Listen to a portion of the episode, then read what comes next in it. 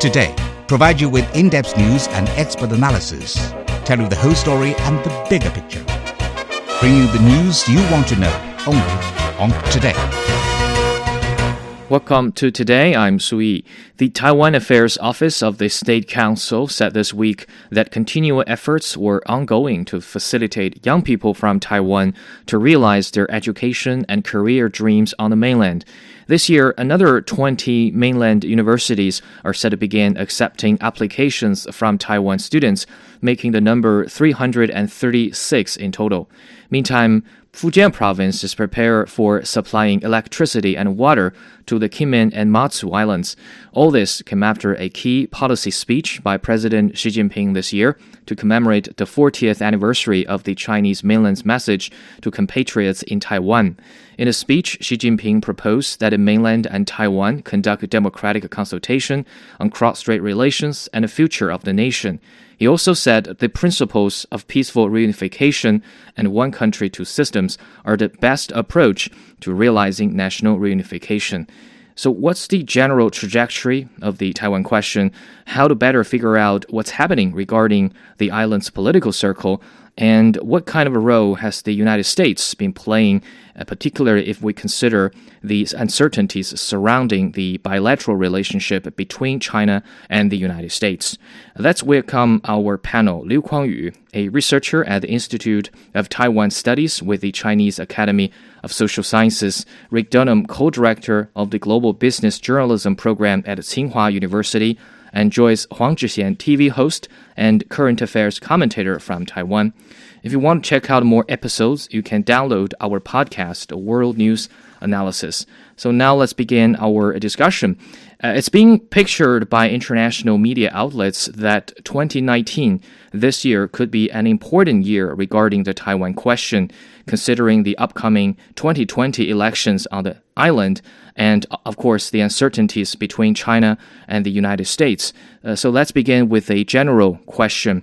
Uh, Dr. Liu Kuangyu, uh, how would you evaluate the current status of the cross-strait ties and where are we heading? Good evening.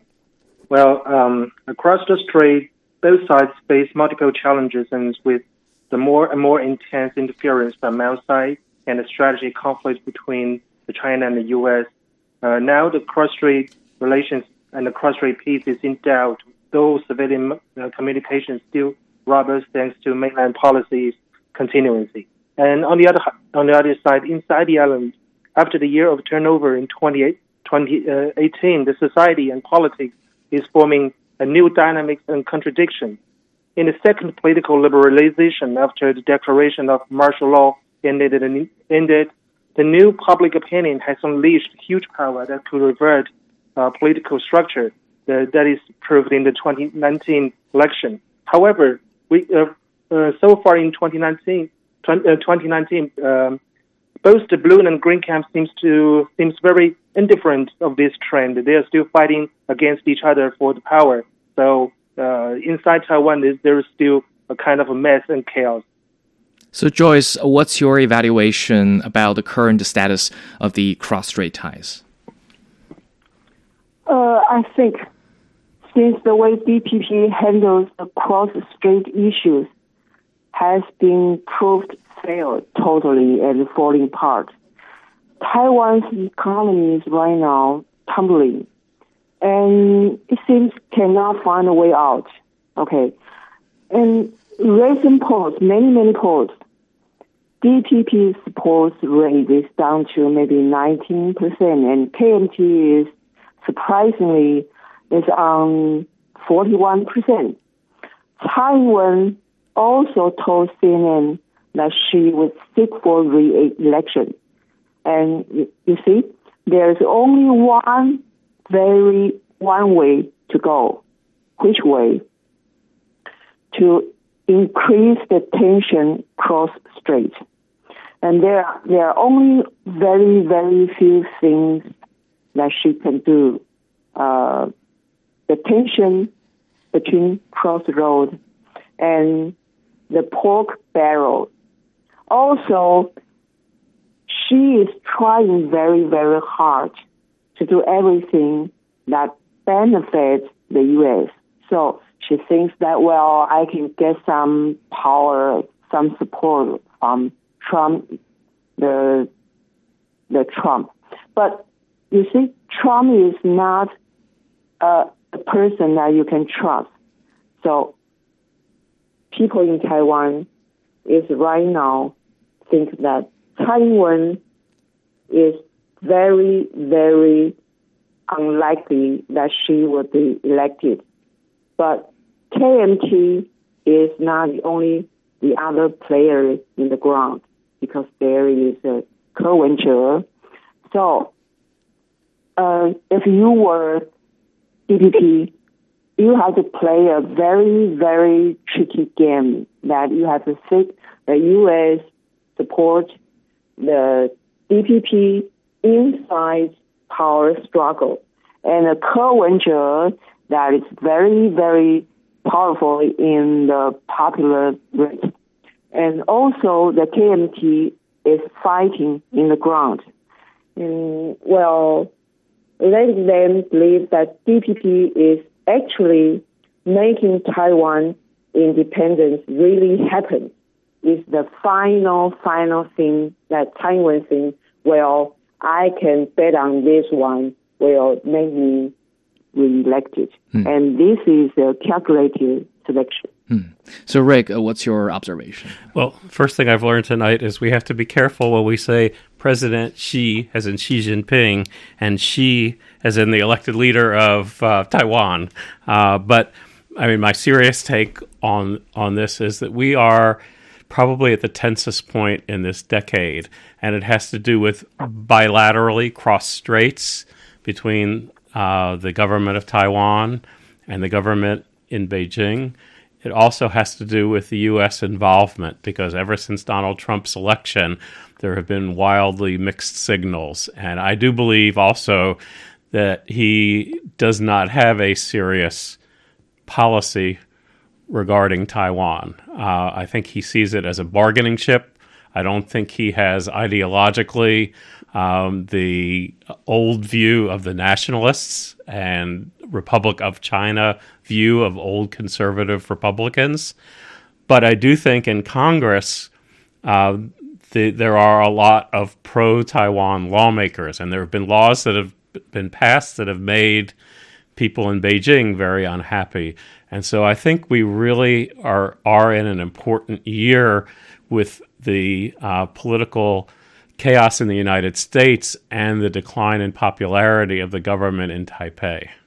Thanks. Uh, let's move on to our first segment and talk about uh, the Taiwan policy uh, of the mainland government. Uh, President Xi proposed uh, mainland and Taiwan should conduct a democratic consultation on cross-strait relations and about the future of the nation. So, Joyce, how strong so far is the political will uh, from both sides, particularly from Taiwan, to conduct such kind of a consultation about all the big arrangements about the future? Oh well, in in mainland China, I think the political will is very very strong. You don't have to doubt it. But in Taiwan, um, unfortunately, I don't think that uh, uh, Taiwanese people are really uh, ready to face the reality. But the January 2nd speech by the presidency opened really, it actually really opens a new beginning of the way mainland China looks at the Taiwan issue. In the past, the mainland China mentions more of about the one China principle and less about the unity of the China. But this speech is a new thing. It starts from the historical view, the point of view um, about the Taiwan history, about the, the war of Jiawu. And uh, then get in, get in touch with the core value of the 1992 consensus, which has two core values. One is both sides of the state belong to China, which we all understand very clearly and mention a lot. But the second core value is that both sides should seek toward a united China. This value has been mentioned very, very little. So Steve mentioned open a, a new start. And also, she offered, since Taiwan's special situation, one country, two system principle would be the way to go. Okay, how to go? And well, he said we welcome all kinds of uh, discussions and suggestions. But and in Taiwan, you even when you even try to discuss the one country, two system principle, the Taiwan government will say, "Well, you are the traitor.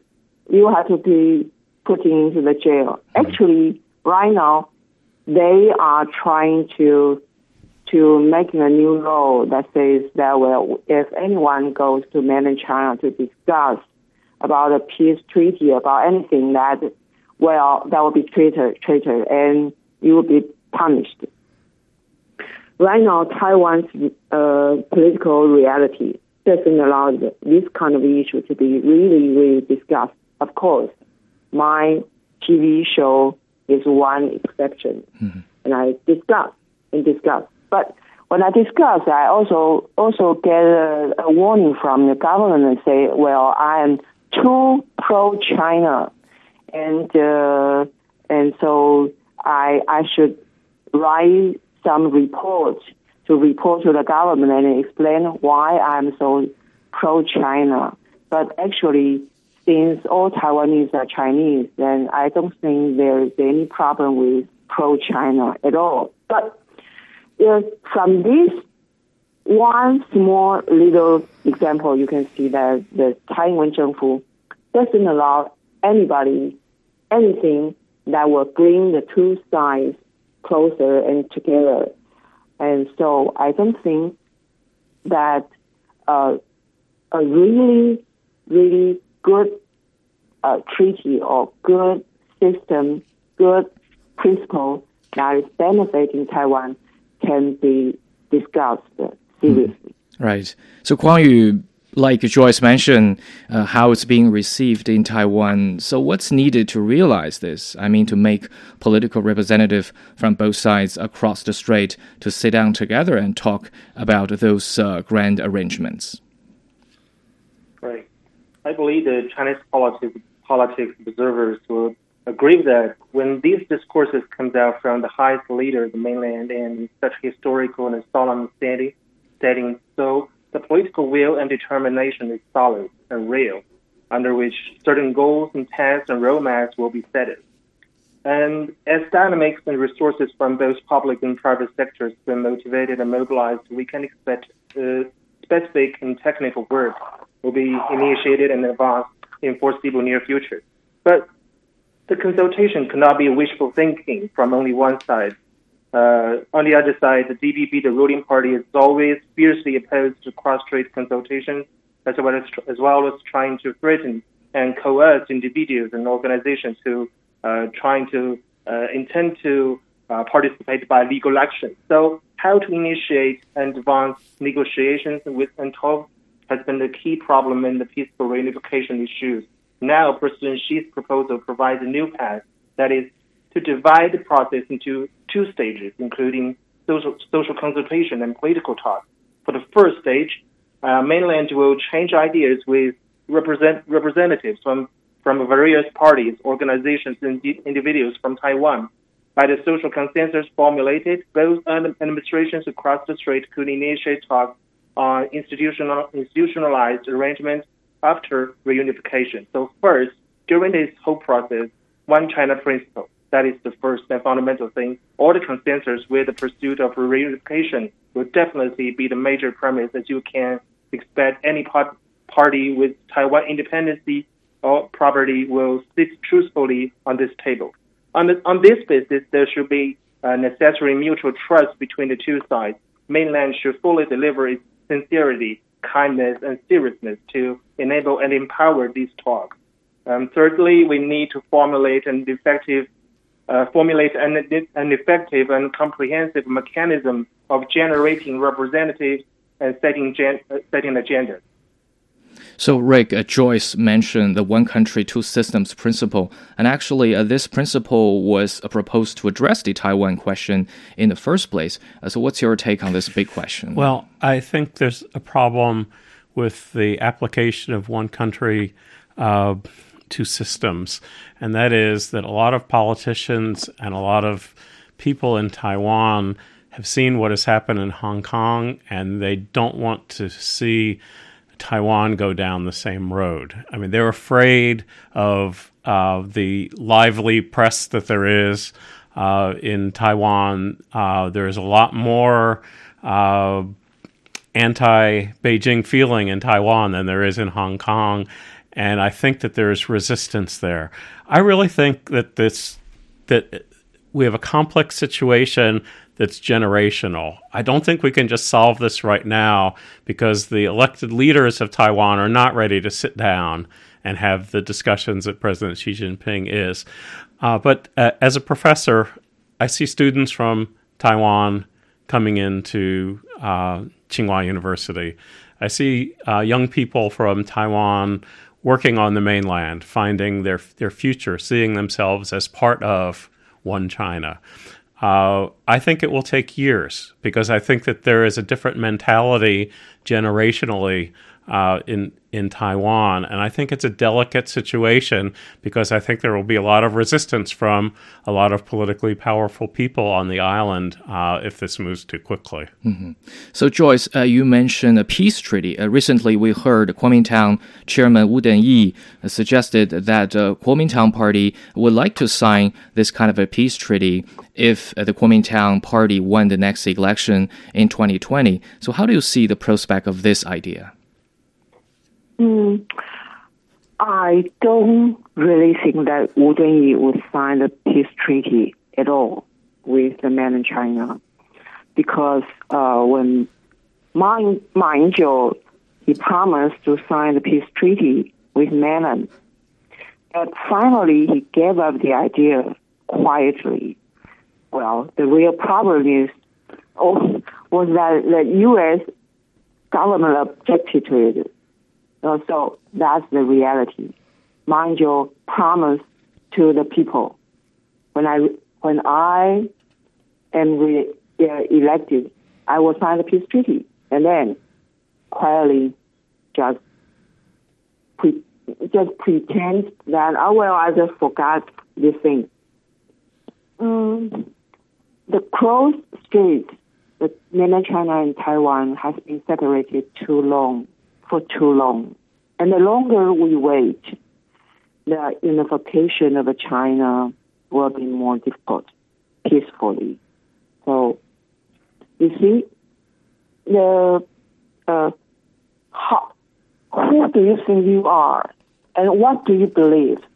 That is the very, very, very difficult things to change for anyone since you have been told, you have been, been convinced that you are who you are.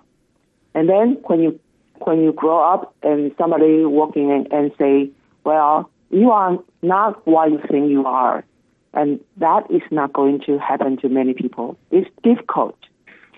Uh, uh, Taiwan was ruled, ruled by Japan before the 1940 45.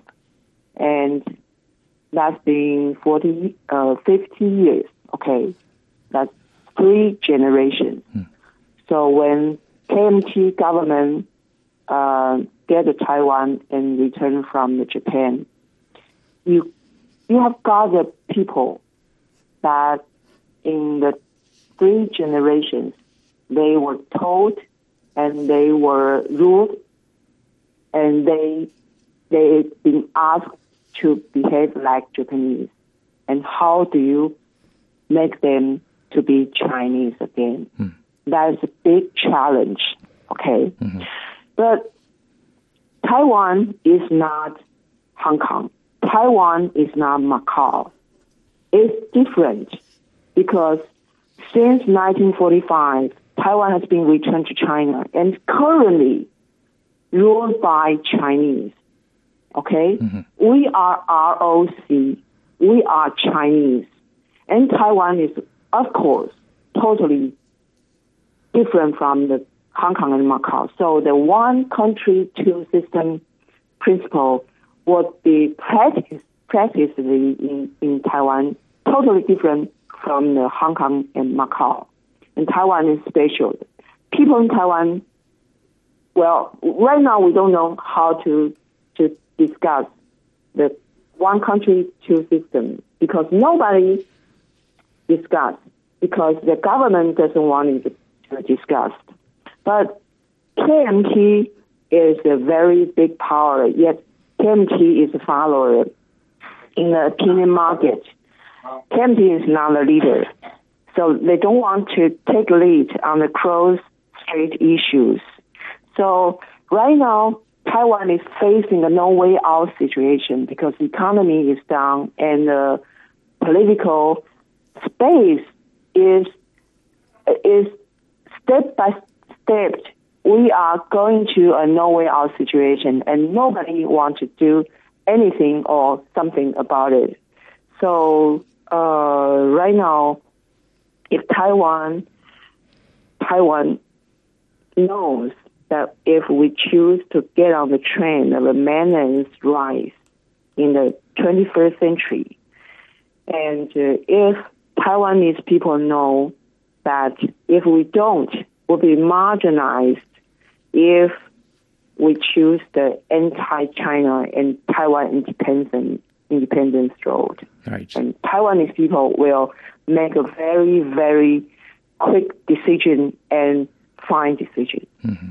So yeah.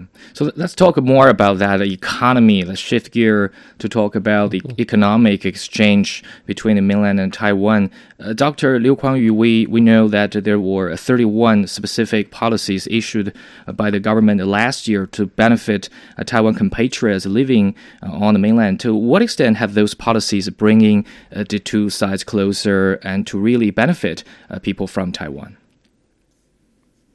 Well, um um, for now, the cross-strait trade is still the major motive power pulling up Taiwan's foreign trade.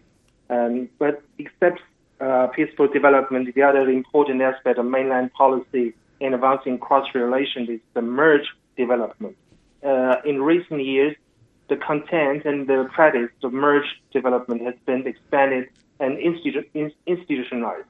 Now, mainland is endeavor- endeavoring to expand and deepen the economic and social mergence and emphasizing on mental sympathical uh, and interest fusion. So based on these ideas and expectations, we published the 31 specific measures and their uh, derivatives covering more than 90% of the mainland soil. Um, I mean, this is the foundation of these policies, uh, and, and, this was, and this the goal that the policies want to achieve. Right. So it's, it's about like uh, between cities and counties across the strait, and we heard uh, more counties like from Taiwan are interested in doing so. Uh, but probably we're running out of time uh, in the first half. We can have a deeper talk about uh, these kind of economic ties across the strait, especially uh, about the exchanges and communication between cities and counties across the strait. And also, this week we heard from the Taiwan Affairs Office. they have been they've confirmed that the province of Fujian is studying the possibility of providing water and electricity to Kinmen and Matsu. So uh, in the next half, uh, we will talk more about this kind of interconnection between the uh, strait, particularly when it comes to uh, the when it comes to the economic cooperation uh, between the two sides, and also an app offering information on the preferential policies and services across the Taiwan Strait will soon be available in app stores. It's being launched by the Cross Straits Internet Exchange Committee of the Internet Society of China. Users can check on the implementation of the, the, the 31 preferential policies for Taiwan, which we'll just we'll talk about in the mainland's 25 proven, uh, provincial level regions. The preferential policies issued one year ago have brought benefits to uh, Taiwan founded companies and compatriots from Taiwan living on the mainland. Let's take a short break here And in next in next half, we would touch more about the cooperation and also uh, the island's politics and also the role of the United States uh, in today's cross-strait relations. You're listening to today. Stay with us.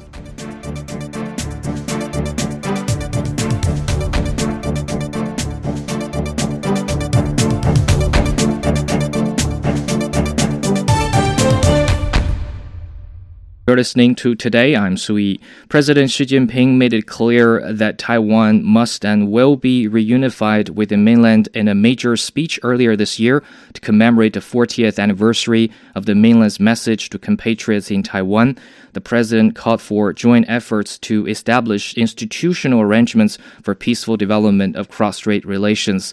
He also stressed that the Taiwan question is China's internal affairs and allows no external interference. So, what's the general trajectory of the Taiwan question, and also how to better figure out uh, the political circle on the island, and what role has the United States been playing, particularly against the backdrop of all the uncertainties between China and the United United States.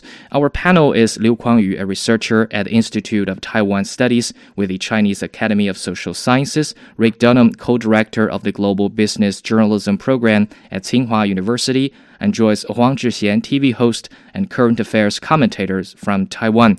If you want to check out more episodes, you can download our podcast, the World News Analysis. And now let's pick up from what we left uh, in the first half and talk about uh, this kind of city to city or maybe among county, the exchanges between the two sides. So, Joyce, uh, what's your expectation of this kind of? Are, are they going to be more like robust in the coming years?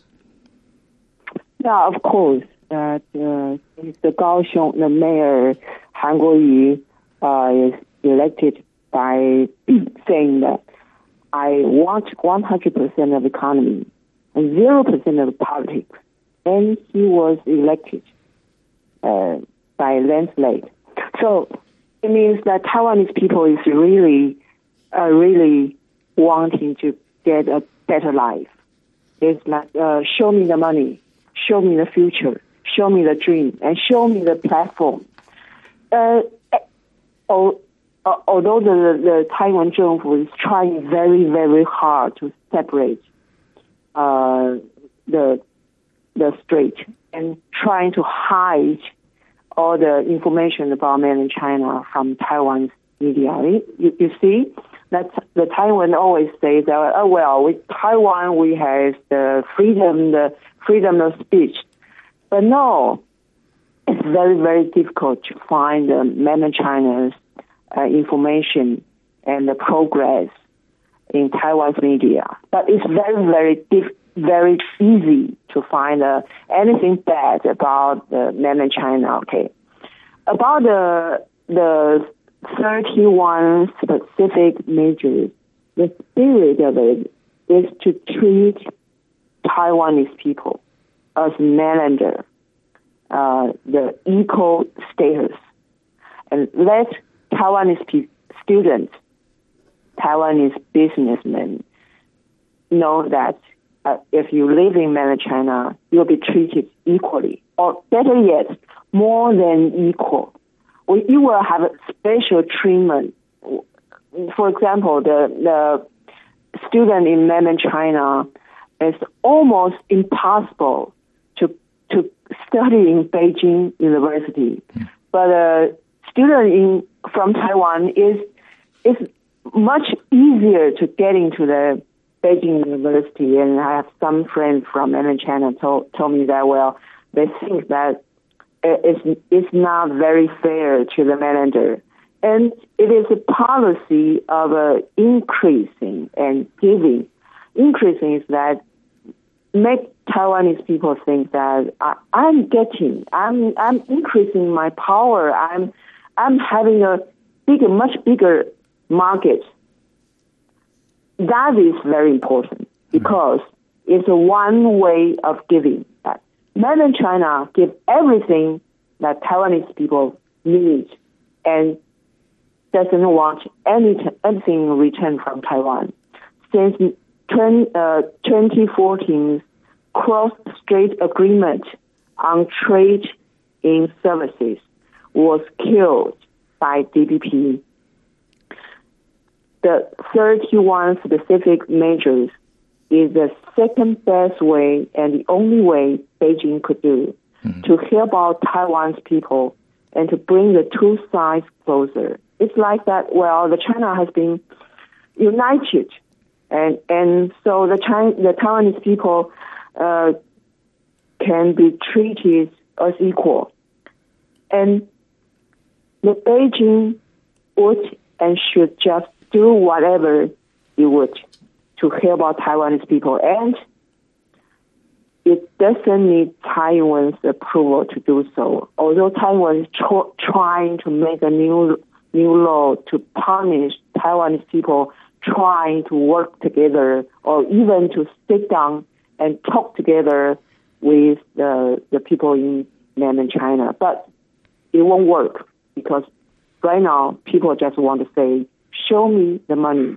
show me the future, and show me the dream." Right. So you're you're talking about uh, this uh, choice by uh, Taiwan uh, college students or high school graduates uh, to come to the mainland for university education. Uh, based on your observation, is this a popular choice by young people in Taiwan?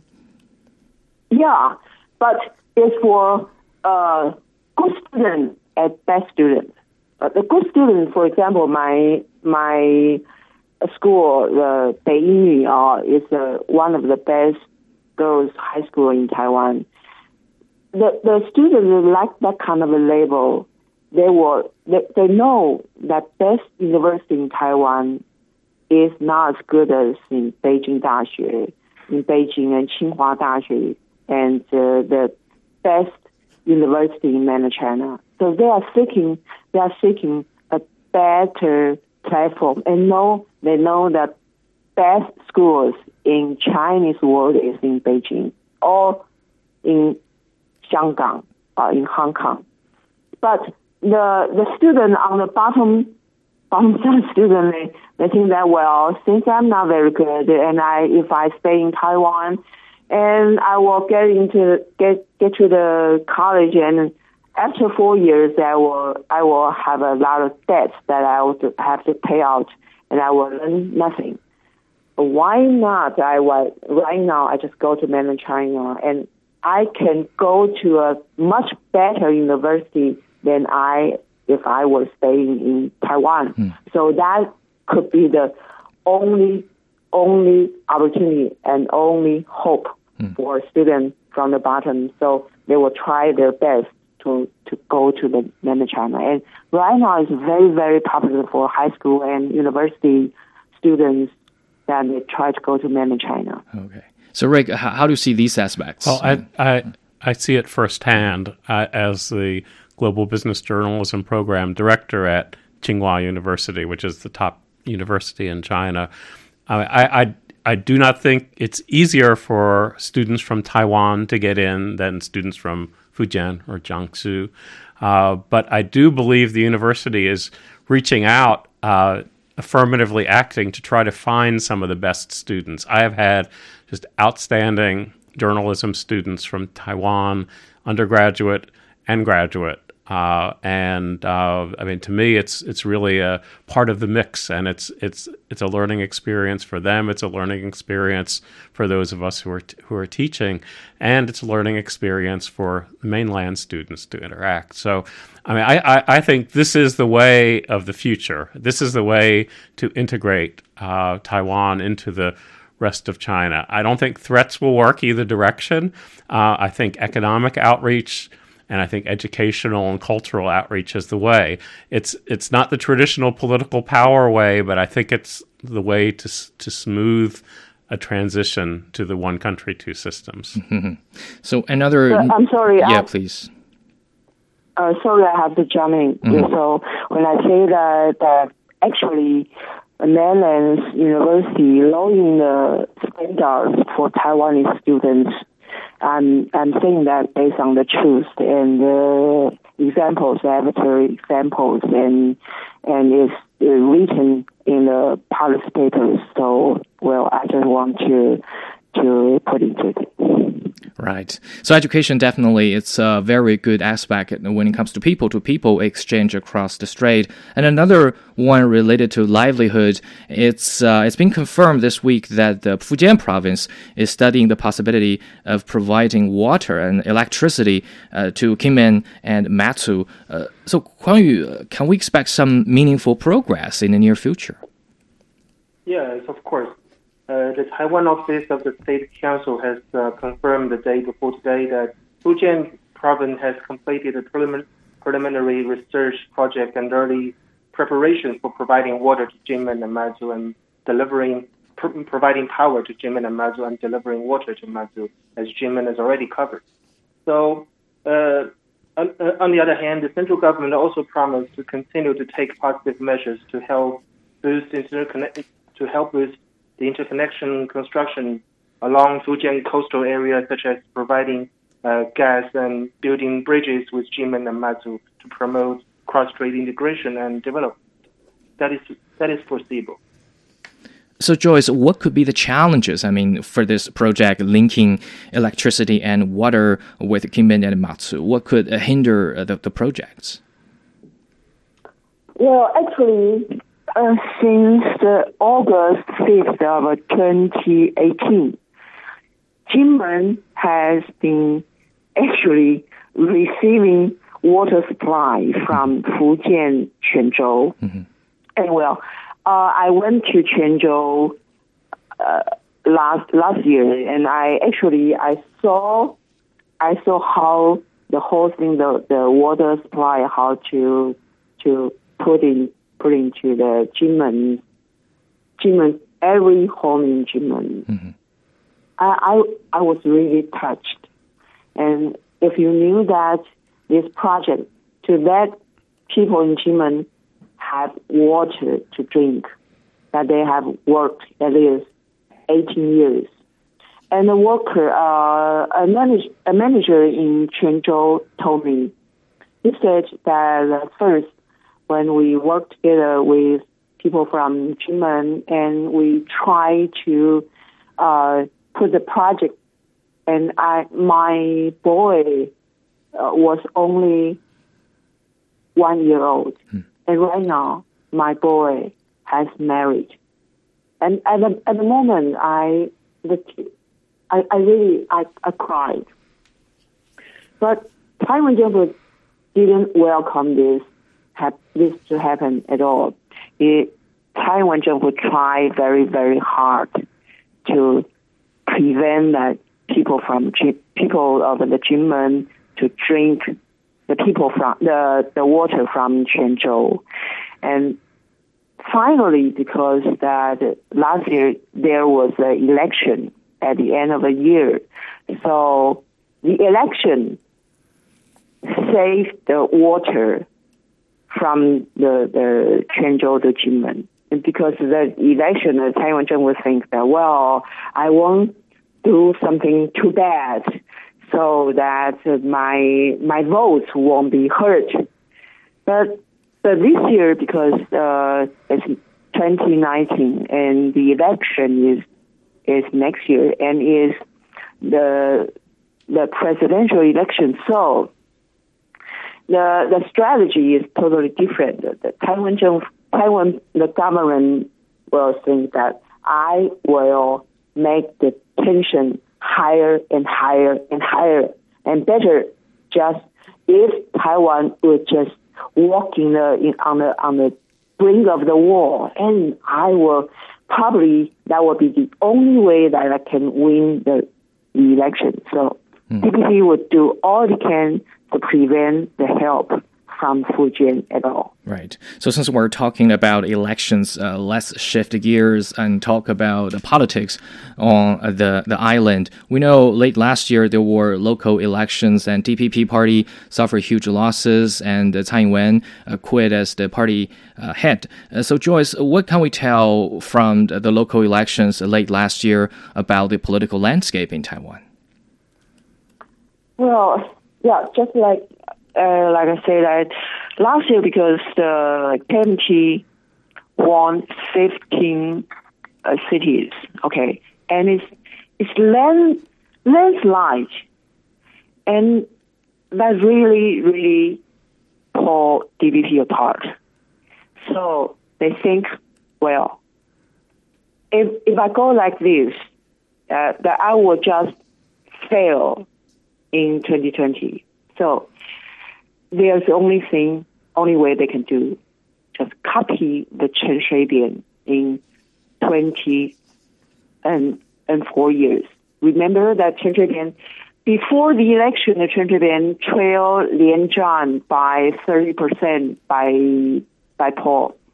And then what he did, there was, there was a staging two ballot scheme. Okay. So everything happened just one day, 24 hours before the vote. And then just dramatically changed the vote and Chen Shui-bian won the vote. You, you, do you know that many Chen Shui-bian uh, people are right now working closely with Taiwan and Taiwan government.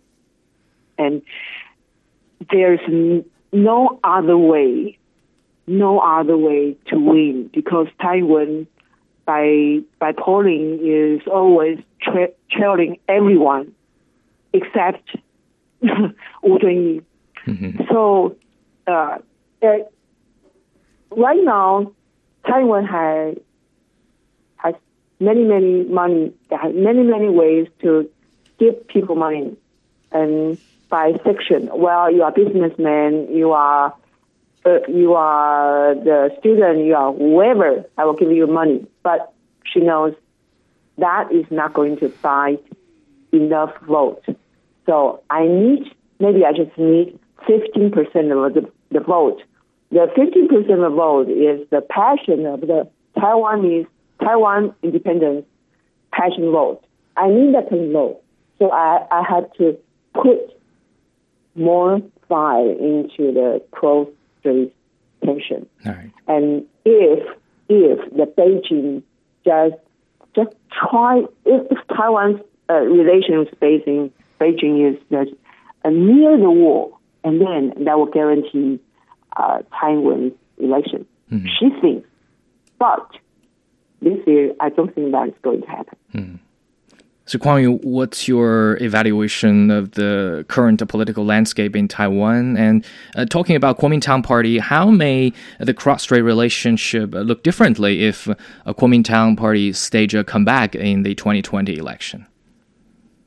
Well, this is a hypothetical question. Uh, I'm no prophet, and we should, I believe, we should determine the fact before the facts before making deduction or hypothesis. But but I'll try this hard one, though. I'm uh, though I'm um, uh, though the following assumptions does not derive from any solid expectations that a KMT mm. would eventually win. So first, I'm not aware who will eventually represent the party around the election, and as there will be a slight difference in the, in the attitudes towards cross-strait relations among different candidates. So this is a variable should be considered, but now ignored. Let's just assume that the next KMT president-elect will be uh, will represent a majority major, uh, majority ideology of the party. So second, on the positive side, under KMT's role, according to the experience from Ma Ying-jeou administration, there will be less political tension across the straits, and we can expect we can expect uh, the official exchange recovery. It might be soon go it might soon go back to the level of 2015 when leaders can meet and high officials can talk directly. We can expect political dialogues and the institutional upgrades happening, of course, there will be there, will be less strain on the cross-strait economic and social ties, communication, and thus a closer relationship and more prosperous future can be expected. Taiwan can also enjoy more international space under the One China framework. But on the negative side, uh, according to recent talks of the KMT leaders like um, um, like Wu Den-yih, Wang Jinping, and so on, it will be hard for them to accelerate the reunification process with the mainland.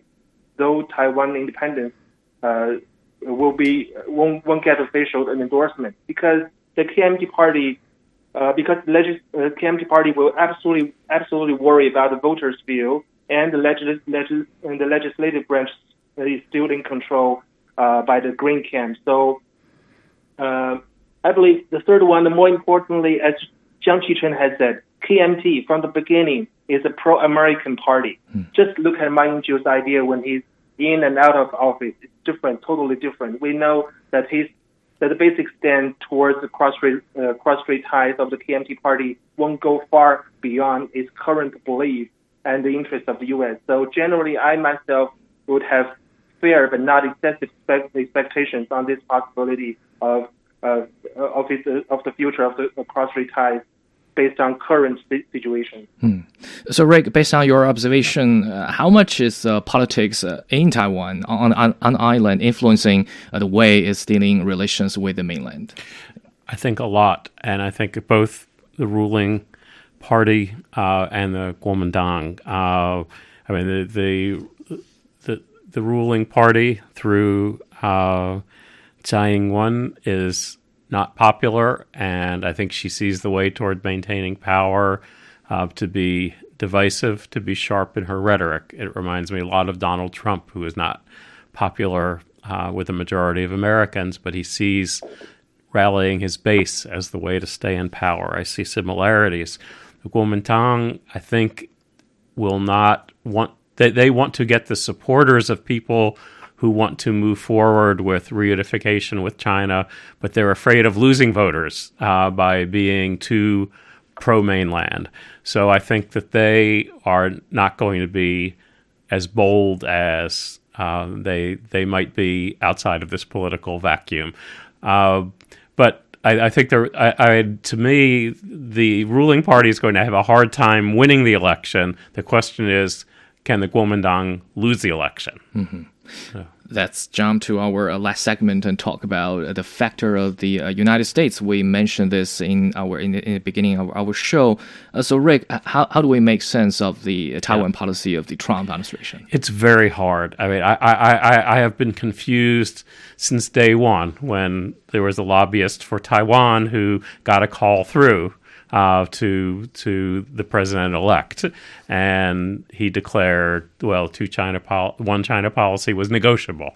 Um, I think right now Donald Trump is looking for leverage in a trade deal with China, and I think it could go either way. Uh, in his own mind, I don't think he has any strong attachment either to the historical agreement of one China uh, or to the concept of the most extreme people in Taiwan of Taiwan independence. I don't think he really cares. I think for him, it's all a bargaining chip, it's all a chance for Americans to export.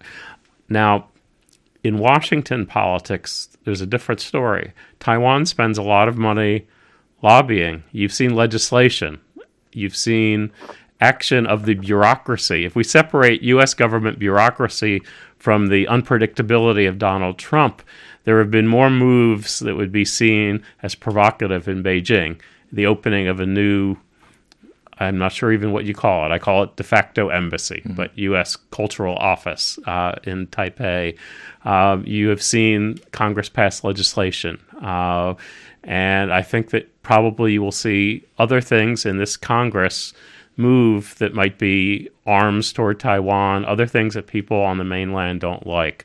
Uh, so I don't think that U.S. policy itself is going to make the situation any easier. And as the election gets closer, I think Democrats will try to look tough running against Trump by being tough on the mainland with Taiwan. So I think I think that this it's it's not going. This is not going to uh, be a calming part of the political equation over the next year. Now, if Donald Trump is out of office, a Democrat is in office, I think everything starts again. But I think in the next year from America, you're going to have some harsh political rhetoric, both from Donald Trump and from Democrats running against him. Mm-hmm. So, Joyce, how do you see the U.S. element? Uh, recently, we heard Eric Chu, Chu Zhu Lilun paid a visit to the U.S. So, uh, what's the U.S. role in today's Taiwan question?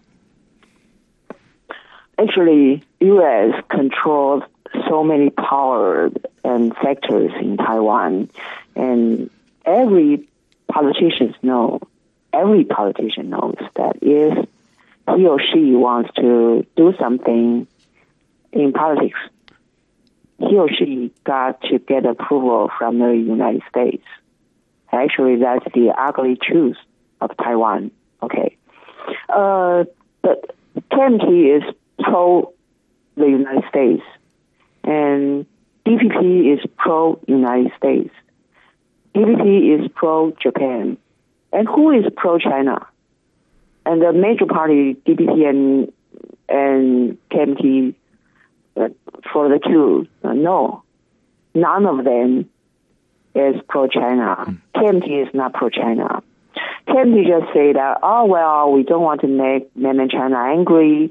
Uh, we we still we love Taiwan, but we don't want to make the other side angry. So uh, let uh, trust me, I can I can make friends with mainland China, but uh, KMT is not pro is not pro China at all. And U.S. has been manipulate the way Taiwan uh, the, the Taiwan uh, acts or leading. One example is in 2004 when Chen Shui-bian is staging the two ballot two ballot event. Okay, mm-hmm. and and dodging the vote. Uh, and the elect and and also the election and and finally he had won by small margin. The U.S. told Lian Zhan and Song Chuyu that, well, you trust me, I, I, I would guarantee that the whole event and issue would be handled handled fairly, and U.S. would watch it and trust me. Yet finally, Lian Song found that U.S. supports Chen Shui-bian, the whole thing, the re-election, hmm. And my and remember I, I, I just I just say that mind your peace treaty was objected by the United States. And the last election, uh, 20 and 18th election in Kaohsiung city, the America, the United States support Chen Qimai, the DPP is Chen Qimai, and and help help out with the Chen Qimai's election is is uh, unbelievable. Mm-hmm. And yet it failed. So right now, Taiwan, uh, there's something happened in Taiwan mm-hmm. uh, because the, the, the whole thing that makes people think that, well, do, do I uh, thank you very much, Joyce. Unfortunately, uh, that's all the time we have of this edition of panel. Uh, that was Joyce Huang Zhixian, Rick Dunham, and uh, Liu Kuangyu. I'm Sui. Have a nice weekend.